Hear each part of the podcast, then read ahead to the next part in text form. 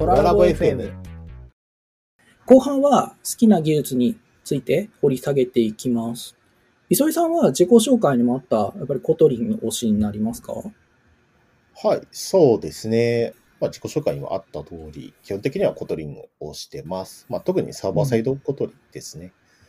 最近というか、先週くらいにサーバーサイド Kotlin の LT 会、まあ、勉強会かな？が開催されてたので、まあ、それが、まあ、次回、えー、登壇、LT 登壇も募集しそうだったので、まあ機会があれば、うんなんかそっち方面で登壇したりっていうのもできればなと思ってます。っていうのを、うんそのなんか、まあ、ラボのそのなんか、コミュニケーションの場で話しましたよね。うん ついあそうですね。ついさっき。ちょうどさっきですね。はい。まああとは、 Kotlin の他には、えっ、と、実はなんか Vue.js とかポチポチとお学習中です。なんか入門書を買って手を動かしながら触ってるんで、結構、おまあ、時間がかかってる形になりますね。Vue.js、まあ、もう Kotlin は前から伺ってたりするので、まあ、Vue もそうなんですけど、Vue は本触りつつどんなのを今作ってる感じなんですか？そうですね。いや、まあ、基本なんか本の中に載ってる。まあ、てかまあ別に隠す必要もないので、このさんの本とかがあって、いはいはい。あの言ってたのをたまたま本屋で見つけたんですよ。で、あもうパッと買おうと思ってパッと買って、うんもう前からバーってやってて、えっ、と、なんかコンポーネントの話を今やってるところですかね。なんかこんな機能があるよ、みたいな、えー説明の段階です、まだ。うんなるほど。はい実はなんか、それとは別に本当になんか物を作る、トゥードゥアプリかなんかかはいを作る本みたいなのは一個、なんかさらっとお流してて、まあそれ自体はなんか Vue.js っていうよりかは Next を。使ってうんうん。やる感じでしたね。まあそっちは本当に、えーフレームワーク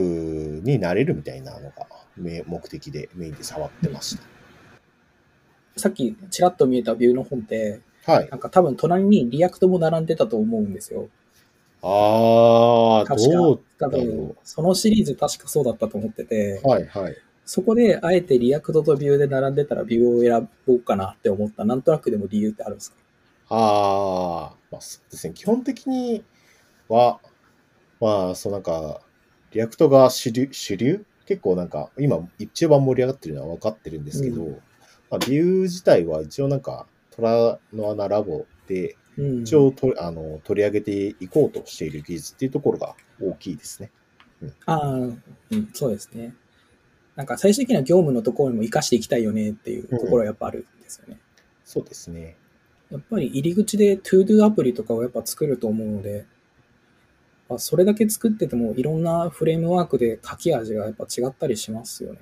うん。まあ自分はその技術書店で買った本だったので、うん。あの、結構その、実際にやるときに思ってもないエラーが出たりするんで、まあそこを調べたりとか、そういう面で、えー、なんかある程度なんか実践に近かったような気はしています。あれですね。やっぱ、あの、エラーを踏まないと勉強にならないというところがそこは大きいですね。何、何を勉強してても。そうですね。とてもよくわかります。そうです。はい。ねうん。やっぱり本読んでて、本書いていることとちょっと書き換えてどんなエラーが出るかっていうのを見ていかないと、ねっていうのはとても感じるところですね。うん。はい。続いてなんか奥谷さんの好きな技術のことをお伺いしようかなと思います。はい。そうですね。えーっと、好きな技術、まあ、自己紹介でも書いた通りのところで、まあ、Ruby と JavaScript って書いてます。最近だと JavaScript は、実質自分も TypeScript にもう、あもう、えーっと、使っているので、最近は TypeScript の方を書いてることが多いかなと思っています。うん。で、Ruby は、えーっと、主だっては、ラボに入ったから使うようになったんですけど、あのーまあ、結局そこも含めて、まあ自分で勉強していかなきゃなっていうところもありつつ、Ruby もやっぱりこう掘り返してるといろいろ面白くて、あの、例えば、まあ Ruby と Rails ってセットだよね、みたいなところがあったりする方とかって、まあ多いのかな、少ないのかな、わからないですけど、結構 Ruby で作られてるオープンソースのソフトって、まあまあまああって、うん。私好きなやつだと、あの、Ruby でうできてる、えーっと、なんだろうな GitHub の Wiki みたいなソフトがあって、あの、ディレクトリが Git 管理されてる、えー、Wiki みたいなのを作れるのがあって、それとか結構面白かったですね。うんそれ、をローカルに常に立ち上げておいて自分のメモツールそれにしようかなって思ってた時期もありました。なんか、まあ、最終的にはマークダウンで生で書いて、うん、ただ単にメモディレクトリ作ればいいやね、落ち着いちゃいましたけど、うん。もう一歩踏み込んでやるんだったらそれやってもよかったかなと思いますね。うん。うん、であとはもう JavaScript のところは、もともとまあラボ入る前からやってるんですけど、まあビジュアル表現に寄ったものが好きなので、まあ、作りたい絵、こんな、こんな画面でこんな動きをするものが作りたいな、みたいな絵をは、絵を入り口にして、まあ、開発始め感じかなと思います。うん。あとは、まあそうですね。今まであの、ラボで出してきたやつだと、あのー円状に棒が並んでて音に合わせて動くやつとか、あとはあの、まあ直接 JavaScript ではないんですけど、あの SVG で花火を打ち上げてみたりとか、そうですね。え、絵発信で始めちゃうことが多いですかね。うんうんうんじゃあ次のスライドいきますか。はい。はい。はい、こちらですね、ララボのメンバーからのいただいているのところで、まあ、エレベーターの制御が気になると。で、まあ、どちらかというと好きというか気になるんですが、エレベーターの制御アルゴリズムって気になりませんか？うんでもボタンを押されたら、まあ、その階の近いエレベーターを向かわせればいいのか、その今その階に向かっているエレベーターがあるから止まらせればいいのかとか、いかに、まあ、利用者をあのイライラさせないように制御しようとかするとまあ難しいと思うんですが、まあ、どうなっているんでしょうっていうところでいただいてまして、はい。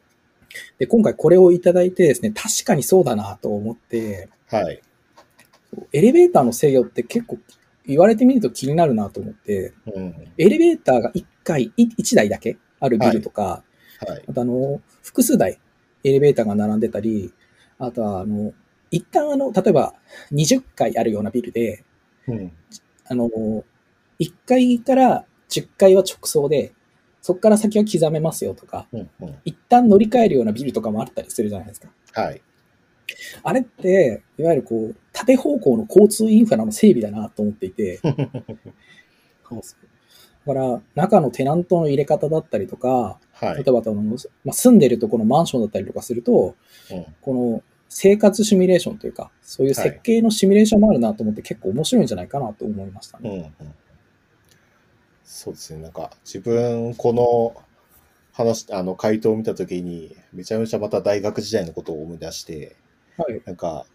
授業だったかな？なんか授業で、なんかこんな、なんか、実際このなんかアルゴリズムというか、どうすればいいかみたいな、えー課題みたいなのを、なんか何人かでディスカッションして、じゃあはいどうしようかみたいな話をすることがあって、で、なんか、その時の模範回答は、エレベーターの横に鏡を置くだったんですよ。ほう。それは、それはまた面白いですね。その、まあ、自分、その一応なんか情報系の大学だったんで、もちろんそのアルゴリズムの話とか、なんか制御の話とかあるんですけど、はい。なんか結局、その、大事なのはっていうか、その、解決しなきゃいけない問題は、待ち時間を待ってると思わせるかどうかみたいな、待ち時間にイライラするかどうかみたいなところ。なんですよね。なんで、えっ、と、もうなんか、最初階にいたらエレベーターが下まで降りてくるのに時間かかるのはもうどうしようも、なんかどううまく制御したところで、結局最大の時間かかっちゃうじゃないですか。なんで、その、そこをアルゴリズムで解決するんじゃなくて、もっと現実の問題として課題を解決するっていう意味で、鏡を置いて時間を消費させることで、その待ってるっていうふうに思わせないみたいな 授業があったので、なるほど。なんかそういう印象がめちゃめちゃ 私は印象に残ってへます。ーそれは面白いですね。あ、なんなんですかね。あの、身だしなみを整える時間として、その場所を提供することに価値があるのか、あの、自分で自分のことを見て、今あなた怒った感じ出てるよっていう、あの、アンガーマネジメントを、どっちかっていうと促そうとしてるのか、どっちなんだろうなとか思いましたね、今。まあ基本的にはあれですね、あの、待ち時間の間に鏡映ってると、どうしても身だしなみチェックとか髪型をこう直したりとか、えーはいすることによって、そのなんかある程度時間は稼げるので、うんうんうん。えーとまあ、そこで、その、体感的な、えー、と待ち時間を減らすみたいな施策ですよね。なるほど。あ、そうなんですね。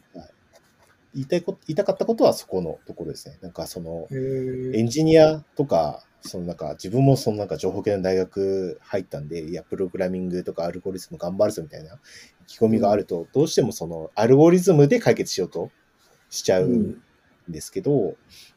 えっ、と、ただそのなんか、えー解決したいことは何だろうみたいな視点を持つのが大事だよっていうような授業でしたね。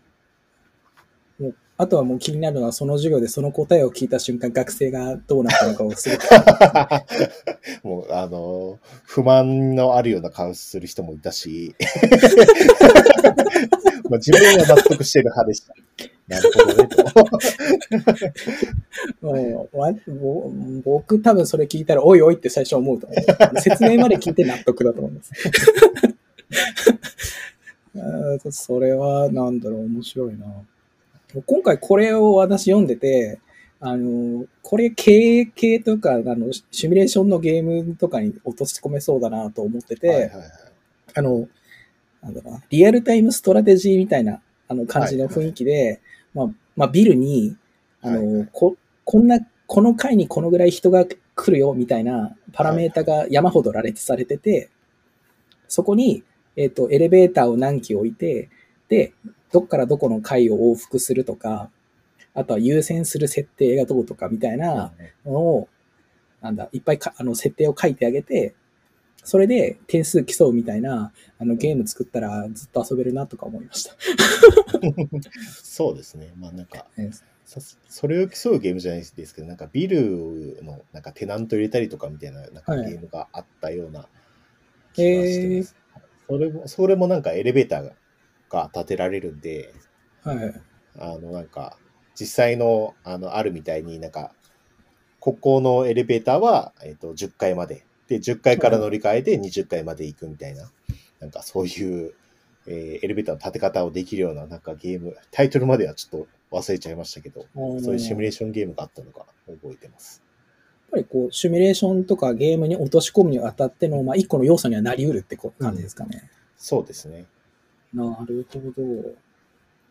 かこういう、なんだろうな、問題とかをあのゲームに落とし込んでいくことってまあまああるじゃないですか。はい。そういうのやっぱり面白いなと思うし、参加者の当事者意識がやっぱ違うんだなとは思うんですよね。こういうふうにげ、こういうふうに考えて、さっきの今の授業の話もそうで、具体的にどうしたらいいだろうみたいなのを具体的に考えていくって難しいと思うんで、そこをゲームに落とし込んでいくとか、そういうふうに考えるとかってやっぱ大事なのかなとは思ったりしますかね。うんうんまあ、まあ、我々が普段挑むのは仕事なんで、そこは仕事と思いつつ、どう頑張ったらいいだろうとかを、こう、より、なんだろうな、ポジティブに考えていく方向に持っていけるんであれば、そういう思想って大事だなとか思いますね。はい、はいなんか盛り上がってしまって、もう、はいすごく長く収録してしまったような気がするんですが、えっとそろそろ、えーね終わりにしないとお時間かというところなので、はい、えっ、と、以上で、えっ、と、公開収録を終わりとさせてください。皆さんコメントありがとうございました。ありがとうございました。もしトラナラボについて興味を持っていただけたら概要欄にトラナラボの公式ウェブ URL を記載しているのでアクセスしてみてください。ツイッターでフィードバックを受け付けています。ハッシュタグ、シャープトララボアンダーバー FM、シャープ TORALAB アンダーバー FM でツイートをお願いします。それではさようなら、また来週。